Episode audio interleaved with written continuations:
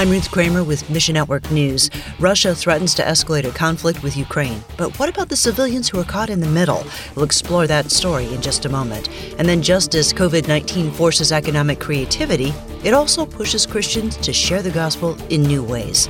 More on that coming up. But first, Russia has massed troops and military vehicles near the border with Ukraine. The move threatens to escalate a conflict that has raged between the two countries since 2014. Eric Mock of the Slavic Gospel Association says civilians living in the war zone have reported heavy artillery fire, and some have compared the intensity to the early days of the war. When you go there, you realize that the shelling and the gunfire has never really left the region. There's an area that is kind of demarcated by the Minsk Accord, the peace accords that were were done, and and they call it the red zone. But the reality is that they have been always under conflict, always under shelling. While war has torn the region apart, Mock says new life and hope have sprung from the local church. Congregations that have emptied out now are completely full again with new believers. SGA has been a part of equipping these churches for compassion ministry. We've been rushing aid for the last seven years into these villages. It's incredible to see how the churches have risen up and ministered to people that have lost family members to stray gunfire and the shelling and and just the destruction that has gone on. Join us in praying for an end to this endless war.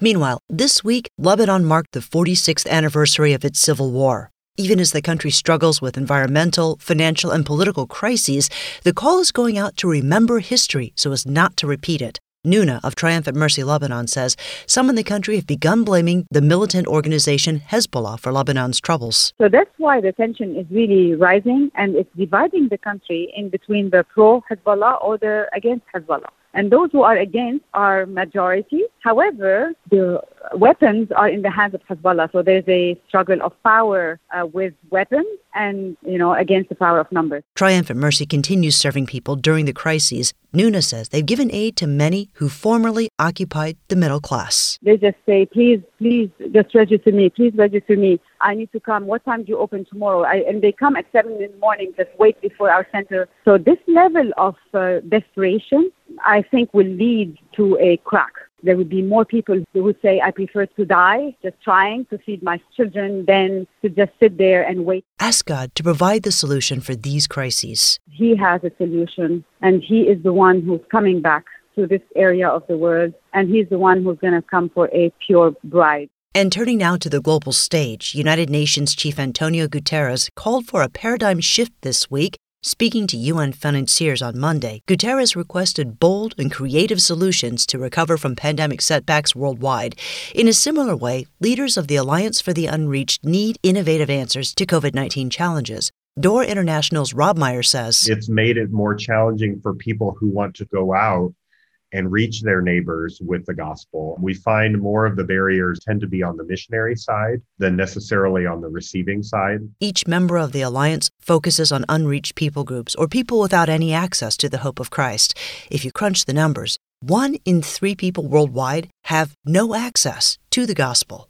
Reaching them for Jesus requires group participation. We need all of us involved in order to reach the third of us who don't yet have the gospel. Now that you know, Ask God to reveal how He wants you to respond, and then find your place in the story at missionnews.org. All of the body of Christ is necessary to fulfill the Great Commission, and that includes everybody who's listening here. Consider God's command to love your neighbor as yourself, and even if you don't live next to an unreached people group, they're still created in God's image, just like you and me. How can we love our neighbor if they don't have access to the gospel and we're not going out there and helping to provide it? Thanks for listening to Mission Network News, a service of One Way Ministries. MNN depends on you, our listener, for support to keep bringing you the news and helping you find your place in the story of the Great Commission. So would you consider joining us today? Look for links at missionnews.org. I'm Ruth Kramer.